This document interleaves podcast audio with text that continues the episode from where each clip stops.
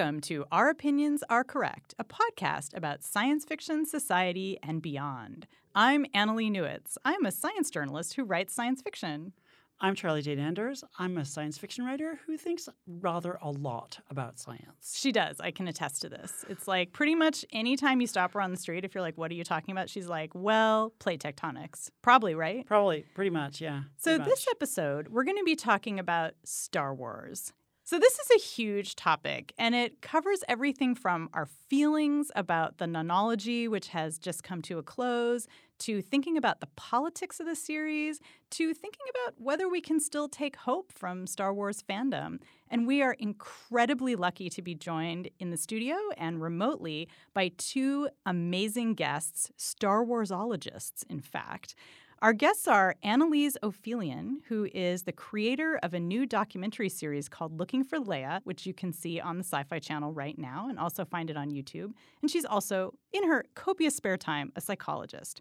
And we are also joined by Elena Rose Vera, who is a minister and community organizer and is also interviewed in Looking for Leia. And in her copious spare time, she is the executive director of the Trans Lifeline. So thanks for joining us, you guys. All right, let's start the show.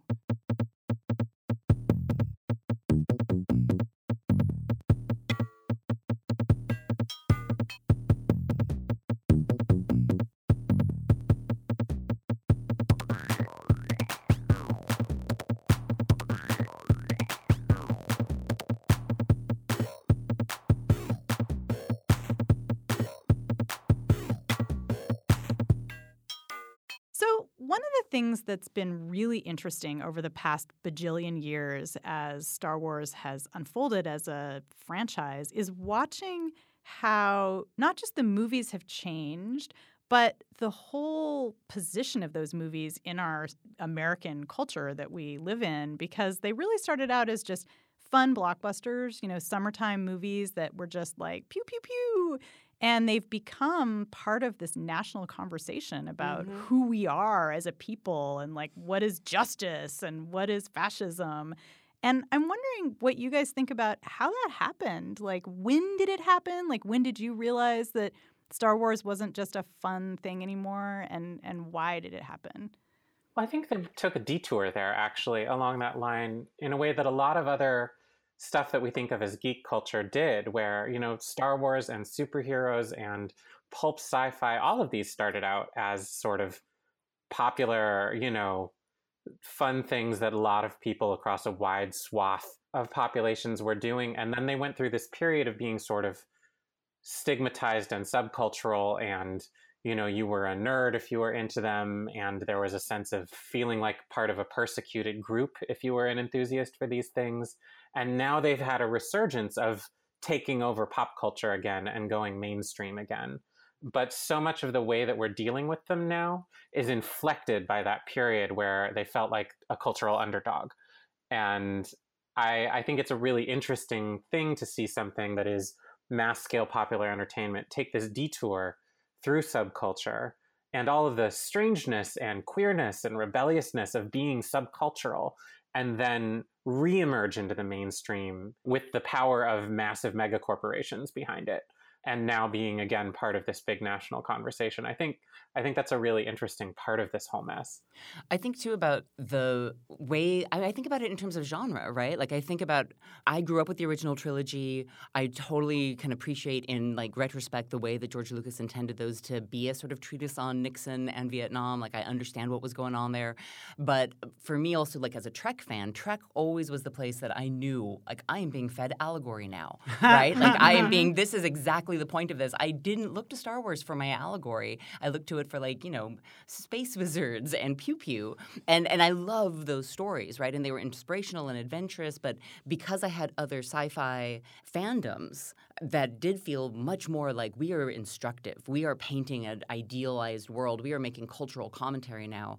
Um, Star Wars didn't feel like it was that for me as much growing up, in particular. And you know, I think the prequel films were the first films I ever experienced as being like instructive or like we're making a reflection, and they were in so many ways like directly reflecting the Bush era and you know the sort of politics of that era.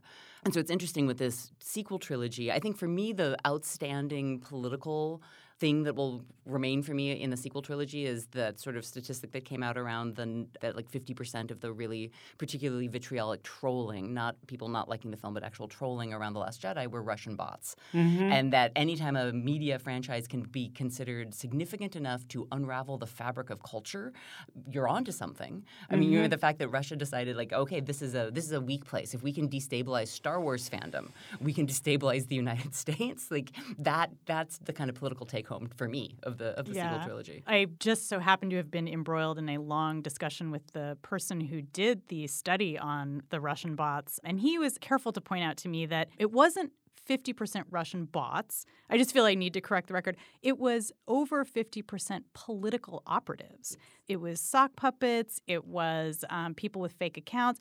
And a lot of them, in fact, he thinks now having gone over the research again that the majority were in the US. Mm-hmm. And it was people who were part of right wing groups that had that same idea. Some of them were Russian bots, a small number, but it was basically the same crew that was um, meddling in the US election. So it's like a lot of homegrown trolls and then a few sprinkles from Russia helping it along. Thank you for that. Yes. Um, yeah. And oh so I just, gosh. having been attacked on Twitter repeatedly for for that, um, I just wanted to set the record. But I think it, the the point is exactly the same. That it became so politicized that these people who normally would be screaming about abortion decided, oh, today we're going to scream about Star Wars, which is such a weird transformation to me. And it's interesting because these same political operatives were involved in you know the scandal around Ghostbusters and were involved yes. in Comicsgate and Gamergate mm-hmm. and yeah. all of these places and it's clear that they have sort of decided as a strategy right these are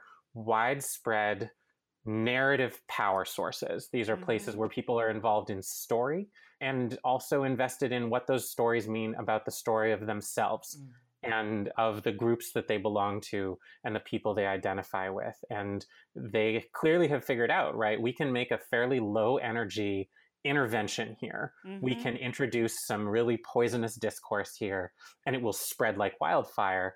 And we will be able to sow the seeds of a lot of discontent and resentment and anger. And we can use it to sort of farm for angry young men who will lash out that they can sort of put this signal out and all of the people who stand up and say yes in the name of hating this movie or this character or this story choice i will go out there and hurt people on the internet that they go this is a likely recruit for my white nationalist movement. This is a likely recruit for my queer phobic movement. This is a likely recruit for all of these sort of forces of evil that we're seeing out there who are deliberately going into the world of video games or pop culture as as recruitment tools. Um, and they look at something like Star Wars and they go, "This is something everyone is going to be watching. This is something everyone's going to be talking about. And if we can inject ourselves into this conversation, we can essentially put out a signal across the world that will help us identify more people to bring into our movement by seeing who stands up and is ready to hurt people mm-hmm. for this cause we've made up we can say, Your childhood was destroyed by The Last Jedi, and if you're with me, here are the people we need to harass and threaten today. And then you just scoop up all the people who say, I'm in. Um, and all the people who aren't interested, you already know that they've self selected out of your movement. Right. It's, it's a, I mean, it's fascinating as a phenomenon. It's a recruiting tool, and it, it's it's a really horrible, ugly recruiting tool. I, I think it's interesting that you know, first of all, that when Star Wars sort of came back from its decade of exile in 2015, we were already in the middle of this. There were so many other franchises and series and games and comics and stuff where we were having these political battles and Star Wars kind of came into the middle of that and immediately became central to it. But I also think that Star Wars kind of shows how the politicization of, of mass culture has happened on multiple axes because you have the the question of inclusion and like whether people like Kelly Marie Tran or John Boyega um, should be front and center in the Star Wars universe, which had been a, an issue that had been raging for years before Star Wars came along. And we already had had these debates around other things, including Ghostbusters, uh, which I forget when that movie came out, but it was around that same time.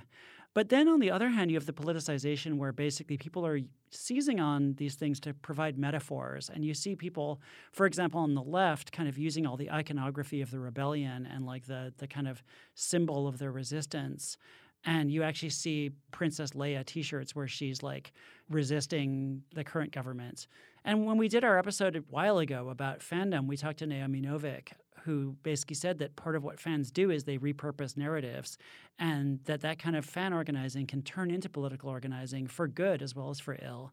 And so you have like Star Wars kind of shows us all the different ways in which people can take a narrative that, you know, perhaps has its own meaning but also is like part of why Star Wars is so popular is that you can project your own meaning onto it and people seize on it and use it as a metaphor for their own things in multiple different ways there's a way to play that safe, right? There's a way to cheat at that thing.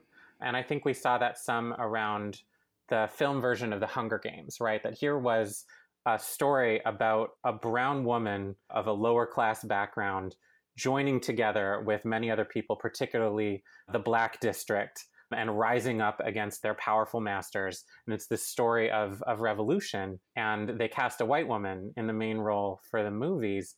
And what resulted was a movie where both left wing and right wing people saw themselves as the rebels. They identified as the rebels in this movie. Left wing people talked about, right, like it's this class consciousness, people of color joining together, rising up in solidarity against the, the military industrial complex.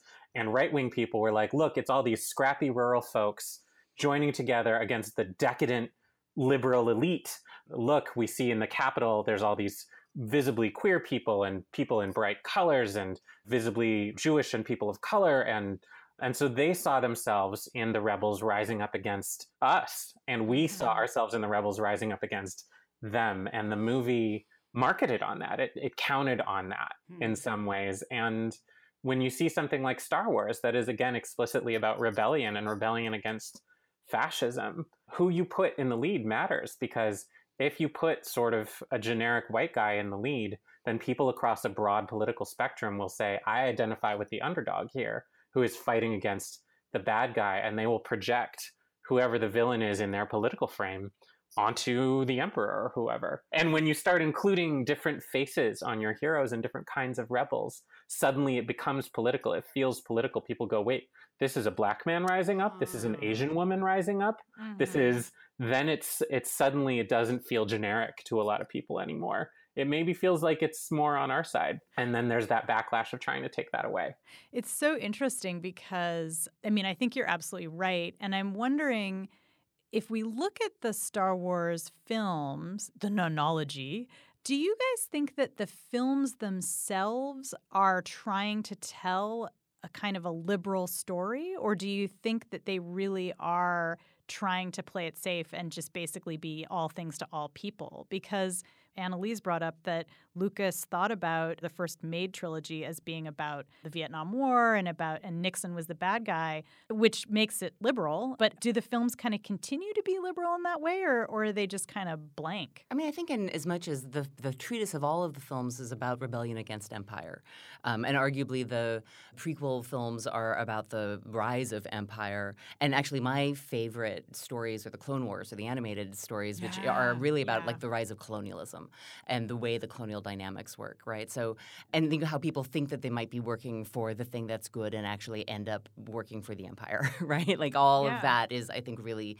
that's some of the most politically complex. But any story that's inherently around rebellion is leaning into that space. And I think Elena Rose's point is really well taken, which is that we're at a, a point where I do think that the that sort of like extreme right folks do regard themselves in their own perverse way as freedom fighters, oh, and yeah. and so they'll read themselves into that as well. But I, I, think that the intention is a very you know kind of like blanket. It's it's a little bit monomythy around the sort of like you know it's it's good versus evil, mm-hmm, um, mm-hmm. which is really again different than the more purposefully politically allegorical stories. And and I think we see the awkwardness around that, right? I, I do think the sequel trilogy has a lot more people. I mean, they were a little on the nose with the New Order, or the New Order, with the First Order. I'm totally just like on my little new wave kick over there. They were a little on the nose with the First Order being like really fascist, right? Like they got a little too close to the Nazi paraphernalia, and and they painted themselves into a corner around that because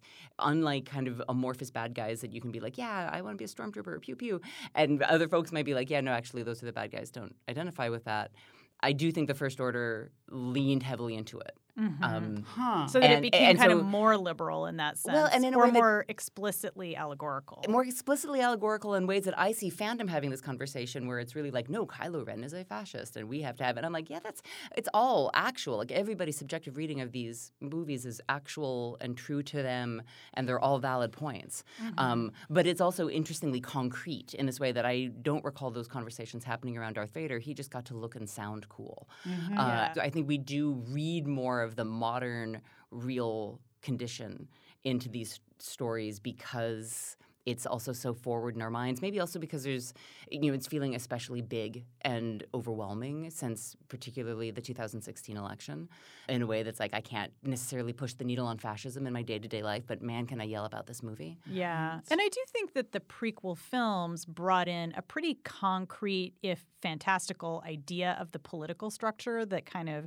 runs the world. I mean, we see the Senate, we see a long procedural scene in the Senate, uh, many of them actually, and we kind of learn about how people are elected or not elected. And so it does become more concrete in, in the way that you're describing. You know, the first, the original trilogy, with that sort of Vietnam allegory, they explicitly identify the outmatched guerrillas as the good guys Mm-hmm. and invite us to identify with them, partially by putting more stereotypically American faces on them and taking away a lot of the faces of the bad guys or making them all British. So that Yes. they're all British. It's true. It's all Uh, Peter Masked Cushing. British Shorthand people. for evil. right Yeah. you know so there's there's that thing you know and then there's sort of a nostalgia for the good times of the old republic and then the prequel era which was as annalise was saying really expanded on in the tv shows really asks that question however clumsily of like okay we are a prosperous powerful nation do we deserve to be do we deserve this power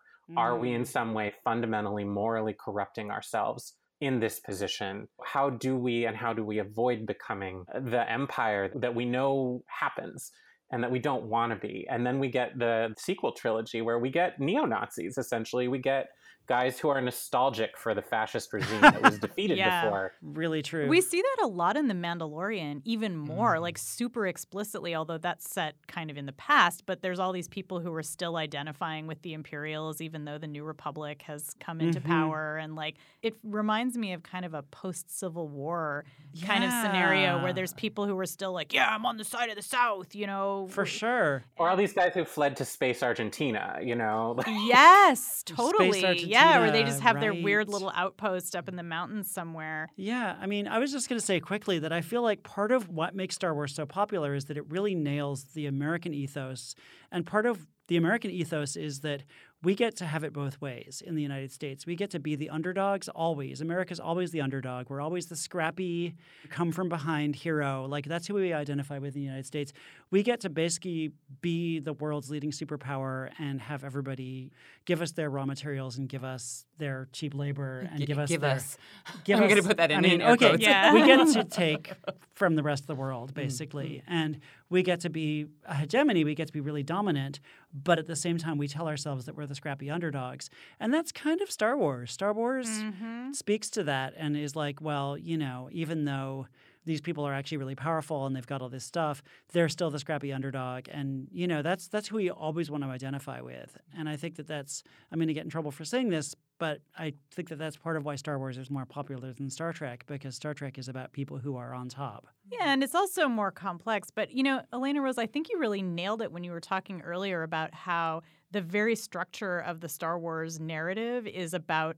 Um, you know, being really a popular story and then becoming this nerdy thing that was like the underdog, that was, you know, something beloved of people who were social outcasts. And then it became on top again. But all of those people still think that they're the victims and the underdogs, even though they have all this power. And I really feel like that is the story of America. You know, even though we have all this power, we're still like, but no, we're the victims. Mm-hmm. And anytime someone wants to take power in the United States, anytime a group wants to, they often try to do it by claiming victimhood. And that's why we're getting all of these white men identifying with victim characters in, you know, say, Star Wars, for example, and saying, like, mm-hmm. yeah, we're like the victims. Like, where's all the white guy victims for us to identify with? that narrative of victimhood is fundamental to fascist and generally reactionary ideologies that they are both you know we have an enemy who is an other who is both worthless and weak and sniveling and disgusting and also a threat to us at all times.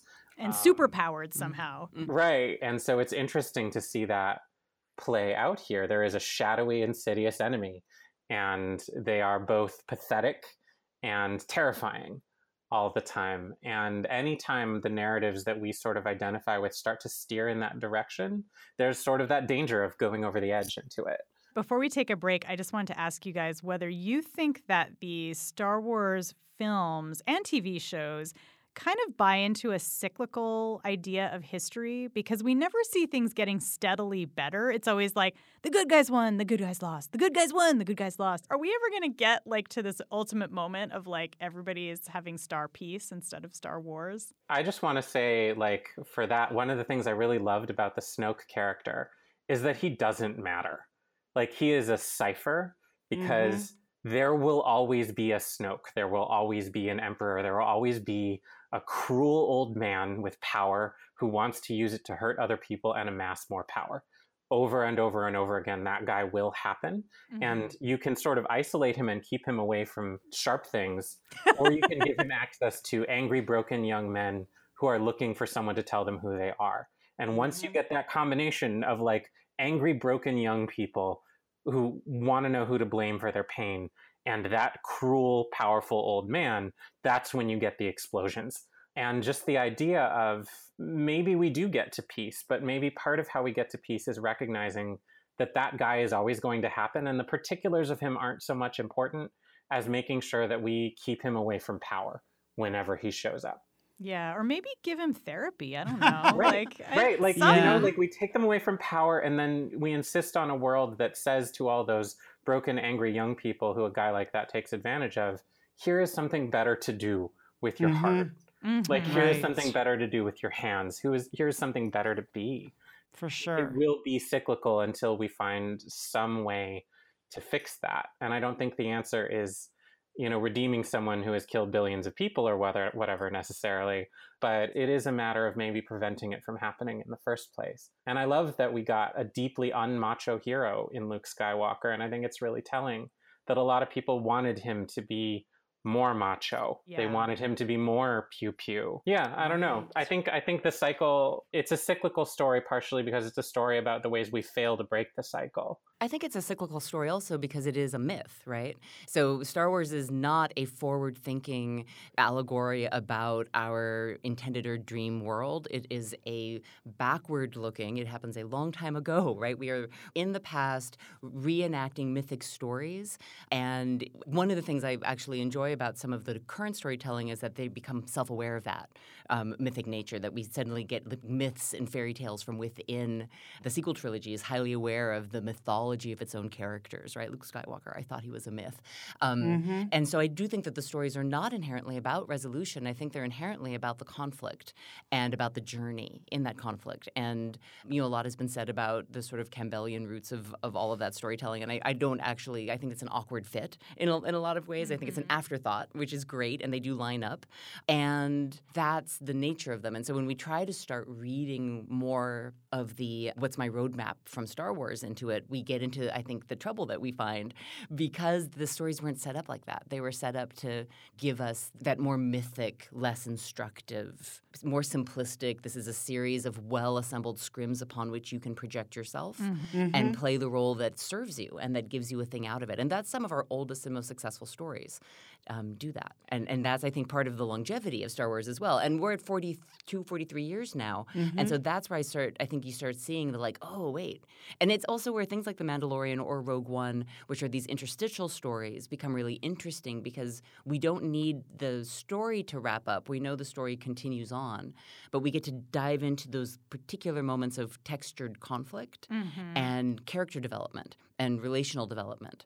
That's the kind of interesting stories to me. I'm going to actually disagree slightly and say that I think, you know, up until episode nine, I would have said maybe it's cyclical and there's just going to be another bad, and another bad, and another bad. But the fact that episode nine, minor spoiler, brings back Emperor Palpatine and makes him kind of the big bad of all nine films does kind of suggest that the series is trying to tell us that if you can just get rid of that one guy, like that one, once that one guy is gone, like Palpatine was behind Snoke, he was behind everybody. Once he's gone, maybe things will be fine. maybe maybe we'll just be great. Maybe so. All right, we're going to take a quick break. And when we come back, we're going to talk about Star Wars fandom. And also, we have a conversation we need to have about the dark saber.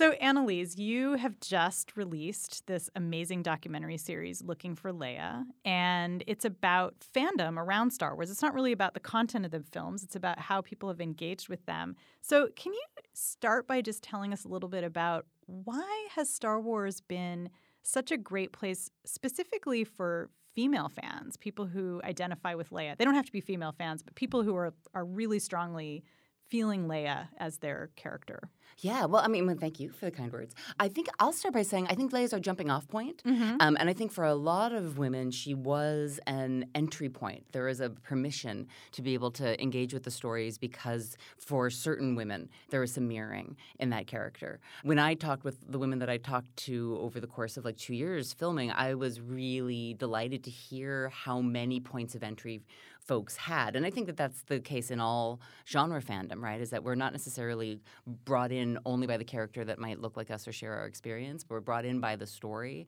Mm-hmm. Um, but there's certainly a, a kind of degree of permission. And when people would talk about their childhood experiences of like playing Star Wars in the neighborhood, often having, you know, you need a character who looks like you to be able to say, hey, do I get to be that character when we're all playing? Again, that's a entry point that's also really specific to white women, that's really specific to like certain groups of folks. Um, but I, I think that going back to my earlier point about Star Wars being a, a, selection of really beautifully organized scrims, there's a lot of spaces to read yourself in to a story like Star Wars, and that in a lot of ways the films are thinly drawn right? The plot of the films are thinly drawn, and they create all of this room for additional imagination and for fan works, uh, which is really, I think, at its core, a lot of what Looking for Leia is about are the ways that our engagement as fans constitutes a kind of alchemy, a way in which we're taking a source material and it's then interacting through a kind of like magical process and, and being transformed into something that is an entirely new material. And so that often when people are, are talking about their fandom, they're talking about a thing that's incredibly specific and unique to them Mm-hmm. uh, and invokes like, that kind of magic of like, I took this story and that it interacted with me. And then this is what my fandom looks like. Uh, it's why we get really passionate about fandom as well, I think, because there are areas where we might be very similar. There are areas where we are radically different. And where we're radically different can often make us feel like oh you're disagreeing with like a thing that's like fundamentally a love of mine or my identity or my like i really love that character you really hate that character that that can become really tense but the series is really about the ways in which that sites of love show up and the things that people do with them. And yeah, it was it was really special getting to see all of that and to see all the places where Leia was clearly the sort of flag bearer for it, and Mm-hmm. all the places where it was like you know Kit Fisto or someone entirely different. Yeah, I Kid was like, I was all about R two D two. That was like my my main source of identification um, when I first watched Star Wars. what was it about R two D two for you? I mean, R two D two is the best, obviously, biggest hero. Like, I don't think R two D two maybe has a gender, but it's you know obviously the best looking of all the characters and you know knows how to hack and charlie's Mhm. giving me the the eyebrow raise i mean and then later han solo Nice. for sure R2D2 also holds the collective history of the full nonology, right? Mhm. Like, is the only droid that doesn't have its mind wiped and gets to like maintain the actual Yeah. like, And- full knowledge of everything. Is the omniscient narrator. yeah right? r2d2 has like a great language boop boop boop boop beep, boop boop boop you know Yep, that sounds that's pretty much how we talk to each other that's when we're how at home. yeah but like i said i was like i think i went from like r2d2 to han solo and then but i i mean of course i love leia. Everybody loves leia. So what do you think is the difference between being a fan of Star Wars versus just kind of going to see the movies and, and talking about the plot or whatever? Like, Annalise, you already said it has to do with kind of getting your identity kind of entangled with it. But is there a difference between a fan and someone who's just sort of, you know, engaging in commentary about the film? I think of fandom as a site of self-identification. So Mm-hmm. I think that we get into trouble if we try to actually like quantify what fandom is because it shows up in so many different ways. And so I think that there are people who maybe maybe would self identify as more casual fans. But one of the points that we try to make actually in the episode More Than the Basement is this idea that the metric of fandom is something that's historically used a bit to gatekeep, particularly women in fandom. And this notion mm-hmm. of like, mm-hmm. well, are you a real fan? What is that like? How does your fandom show up? Um, which has historically also been rooted in very like acquisitional forms of fandom. Have you acquired the requisite trivial knowledge? Have you acquired the requisite like vintage figures? Mm-hmm. Um, and that it doesn't give as much space to fandoms that might be more generative in nature, that might be more single point. Like I've just seen the original trilogy. I haven't seen anything other than those movies, and that's my fandom. Versus mm-hmm. I've read every single expanded universe novel, and that's my fandom. Or the video games or the role playing games. Charlie Jane actually says in our first episode the sort of you know unpacking of all the different forms of media that have happened, mm-hmm. um, and mm-hmm. it's one of the reasons why we used Star Wars as our singular side of fandom. Mm-hmm. I think the things that are coming up and looking for Leia could be said about a lot of different kinds of fandom, but nothing has the longevity or the breadth that this particular franchise has. So it makes it a really interesting sandbox to sort yeah. of like explore. One of the things that came up a lot was this sort of self questioning of fandom. Like, oh, I'd love to, to, participate in that. I don't know if I'm enough of a fan to do this. And, and of course, you know, there's no such thing as enough of a fan. Fandom is, Cecil Castellucci, at a point in her interview with us, had talked about fandom being about passion and engagement. And mm. that those are the things that are requisite. And then at that point, if you feel like a fan and that's what you want to call yourself, you are. I think when we start having those externally imposed notions of fandom is where we get into gatekeeping problems and. Mm. Fuck gatekeeping. Yeah, right. Absolutely. No, it's really funny because I remember us having this conversation. Mm. You know, um, when you asked if I wanted to be in the Looking for Leia documentary, I was like, I don't know if I'm enough of a fan. And like we talked about it some, as I recall, because I definitely had thought of myself as a fairly casual fan in a lot of ways. And then it was honestly being sort of thinking about being part of this documentary that made me sit down and go, no, this is actually something that I've been engaging with a lot and that I have opinions about and feelings about and I care about. And I remember sort of an astonishing amount about it that I didn't remember memorizing. And oh, I guess I really am. You know, I've met people who introduce themselves and their first question is like, What's your favorite fandom? What fandoms are you in? And I'm like, I don't know if I'm in any fandoms. I don't know. Did I sign up for a thing? I didn't. like, I don't have. You didn't a, get your brand, right? Like I, I, I don't know if I'm I'm part of the right message boards. Do we even do message boards anymore? You know, like what do the youth do? Right, but through sort of the question of whether or not I had things that I cared about saying about Star Wars. I realized I was a fan. nice. um, and now I get to be part of this thing that I'm really proud to be part of. Like I got to watch it and it was it was such an achievement. Like it's such a beautiful thing you made. The web series, yeah, it's yeah. Amazing. Thank you. So, Elena Rose, you are a minister, so you know something about spirituality, and I have a question that's a little bit weird, but I'm wondering, do you think that when we're talking about fandom around Star Wars, which of course Star Wars has its own form of religion and mysticism. Is there a way that that can kind of shade over into a form of spirituality that, like, that fandom engagement, that passion, finding um, meaning for your identity, finding a meaningful community in fandom, is that similar to religion and spirituality, or is it really a mistake to kind of say that there's an overlap there?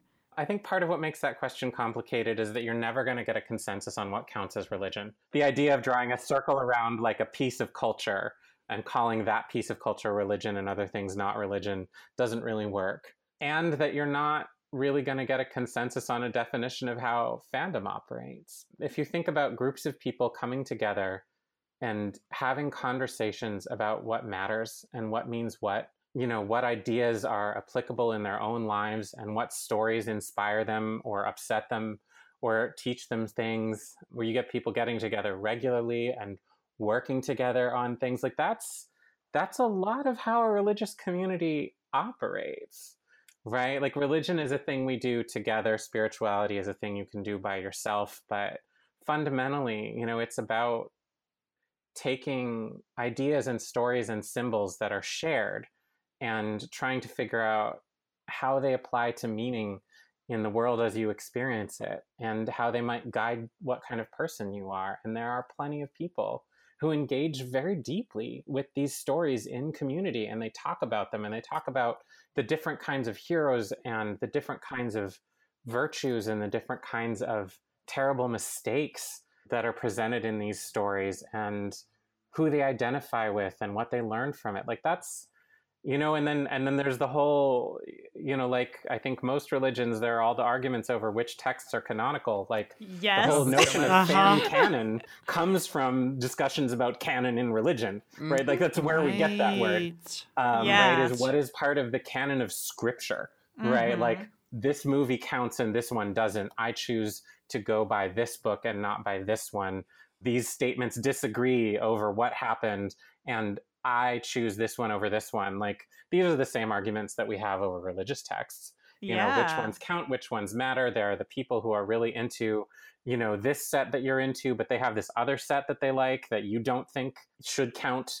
And then you get splinter groups who are like, I'm really into the, you know, expanded universe of the Bible. Um, and other people who are like, I'm sorry, like the authorities declared that that's just legends now um, right? Like, yeah, bring um, back the apocrypha, damn it! right? You know, and I, I, I love an apocrypha. Um, yeah, me as, too. As much as anyone. Best part. And, right, and it's so it's really interesting to see people engage. And honestly, I think that part of the reason people engage in fandom the way they do is because religion doesn't occupy the same kind of space in public life as it used to. Mm-hmm. You know, especially with sort of the advent of a more globalized way of interacting culturally without being as bound to local community, there's not the same need or habit of people to show up to the same center of local community every week.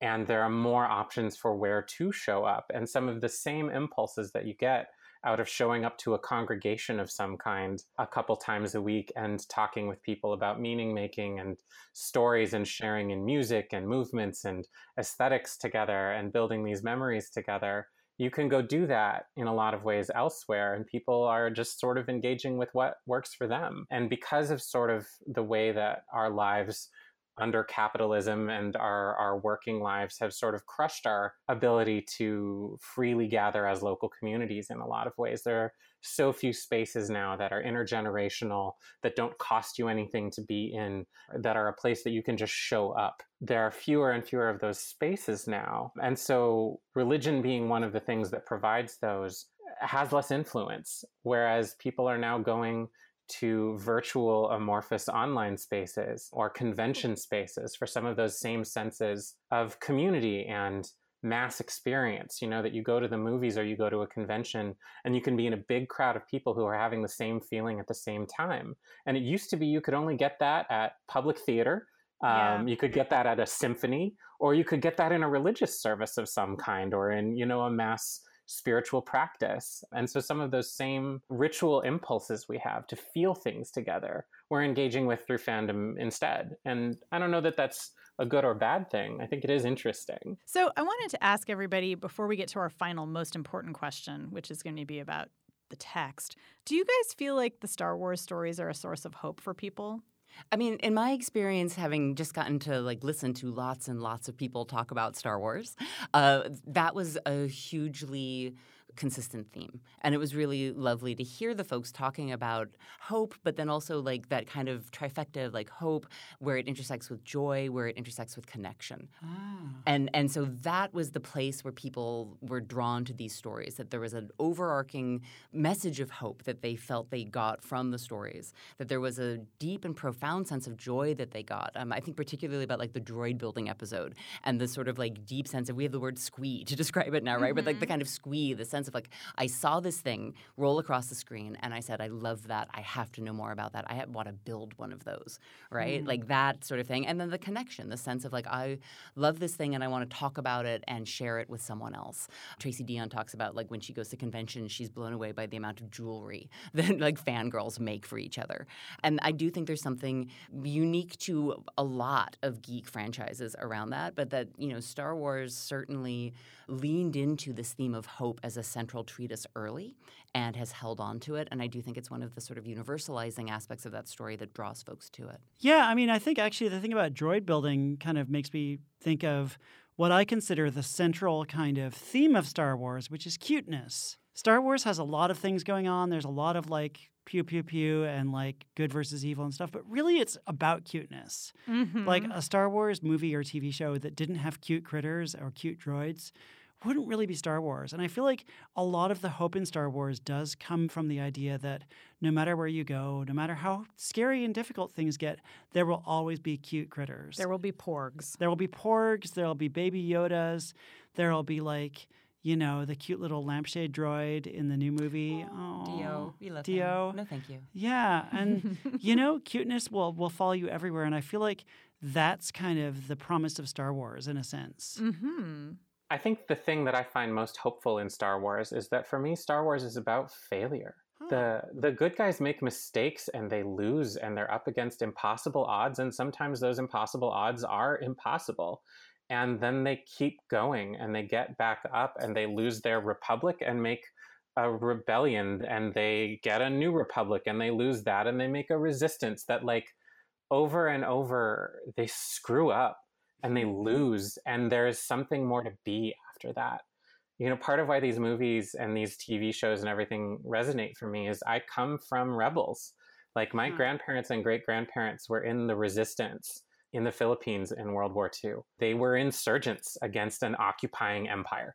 In that occupation all of these different factions came together to fight off the oppressor.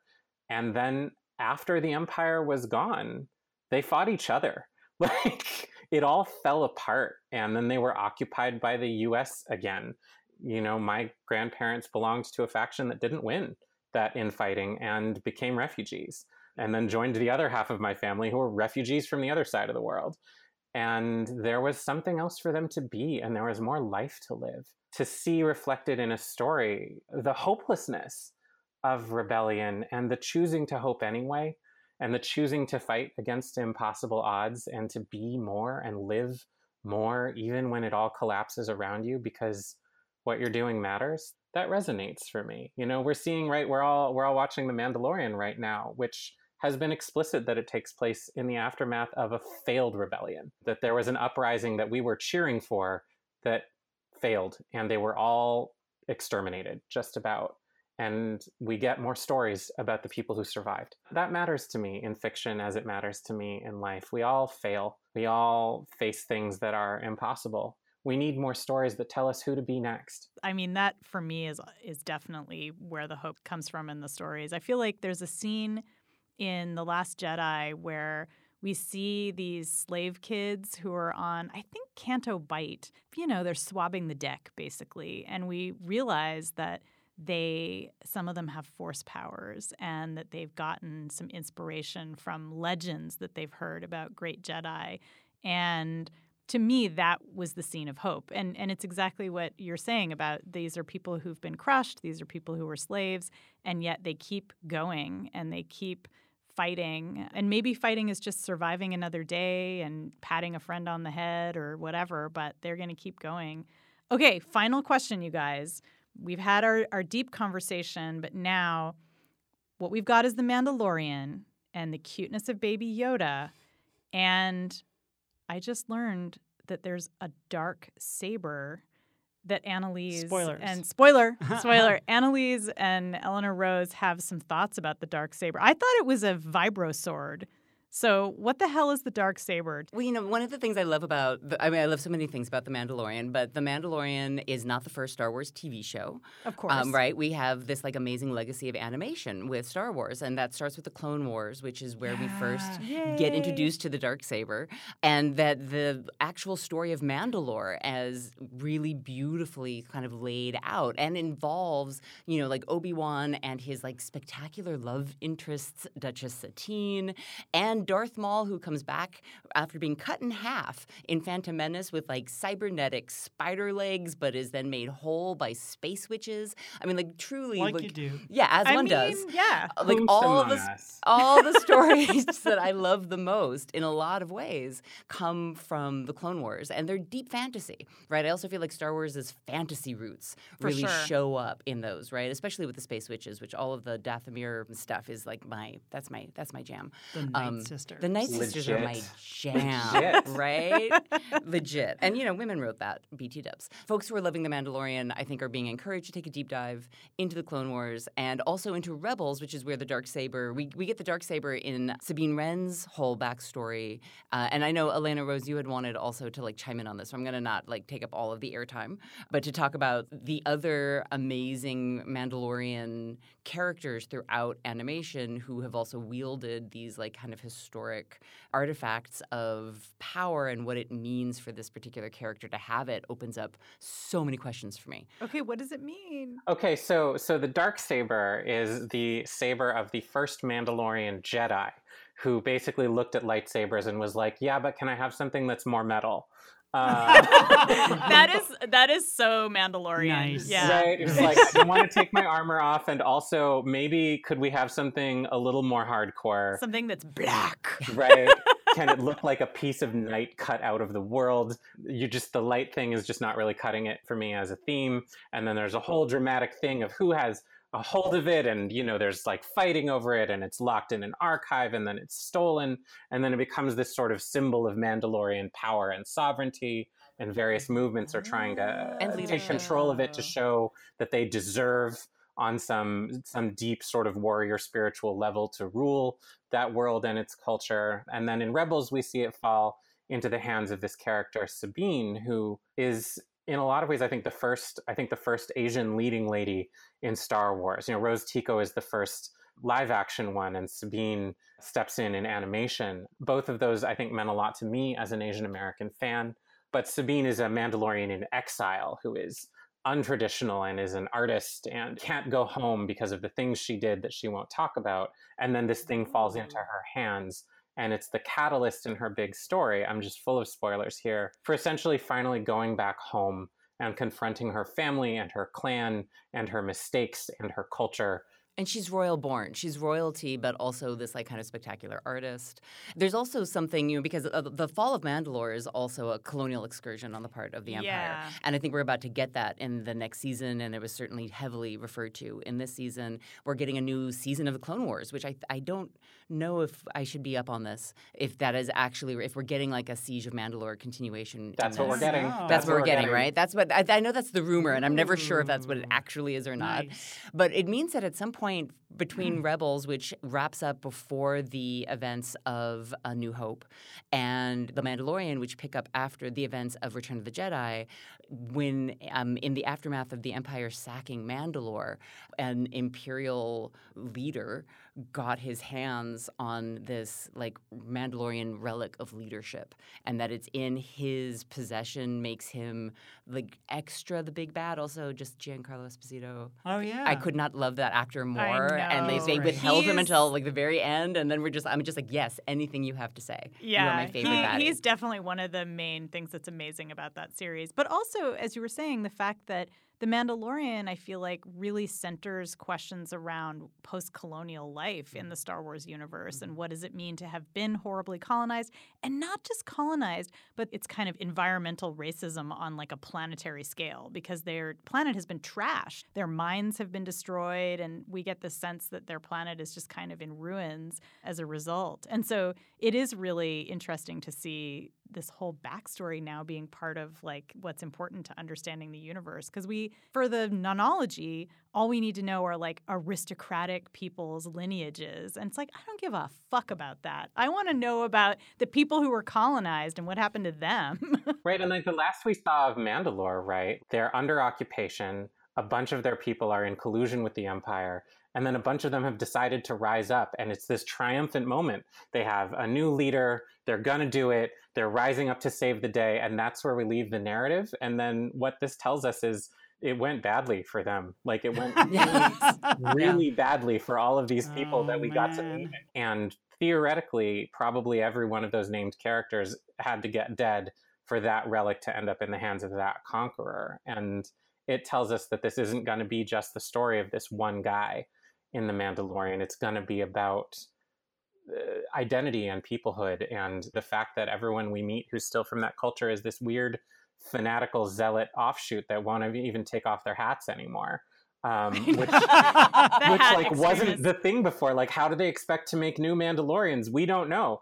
We're gonna find out. I mean, there's got to be hinges on those suits. I don't know. I gotta, you know, I'm worried about them, and but it it, They're hats, not chastity belts. their face chastity. it takes us back to that story of usness. It makes it not just an individual story. It suggests it's a story about a we, and those are the stories I always care about. All right. On that note, we're gonna wrap up. I'm glad that we got to find. I got to finally find out about the dark saber because that's pretty exciting. So, Annalise and Elena Rose, where can we find more information about you on the internets? You can find more information about Looking for Leia on look, lookingforleia.com, at Looking for Leia on the tweets. Um, and you can watch us on Sci Fi VOD, on Sci Fi Wire, Sci Fi Wire through their YouTube, the NBC One app, all of the places um, right now. So check it out. I'm a grim and elusive figure on the internet, much like the uh, silent barn owl in the night. But uh, I am on Twitter as Burn Little Light, and you can find more about my other work, which is less Star Warsy during the day, at translifeline.org. Awesome. Yay! Thank you so Yeah, much. You thanks guys for are the being best. here. You're the Yeah. Thank you both so much. Best. Yay! Seriously, it's great to be here. Aw. All right. Well, thank you so much for listening to this episode. If you would like to support us, we have a Patreon at patreon.com slash our opinions are correct. Any little bit helps. If you can give us some Beskar, we'd love it. You can also follow us on Twitter at OOAC Pod. You can find us on, I don't know, Facebook and places like that. But you can also subscribe to our podcast wherever fine podcasts are shot into the universe. If you review us on Apple Podcasts, we'd really appreciate it. It helps people find us. And thank you so much to our producer, Veronica Simonetti, here at Women's Audio Mission, where we're recording and where she is making us sound professional as opposed to dorky. Um, and thanks to Chris Palmer for the music. And we will talk to you in a couple of weeks. Bye. Bye.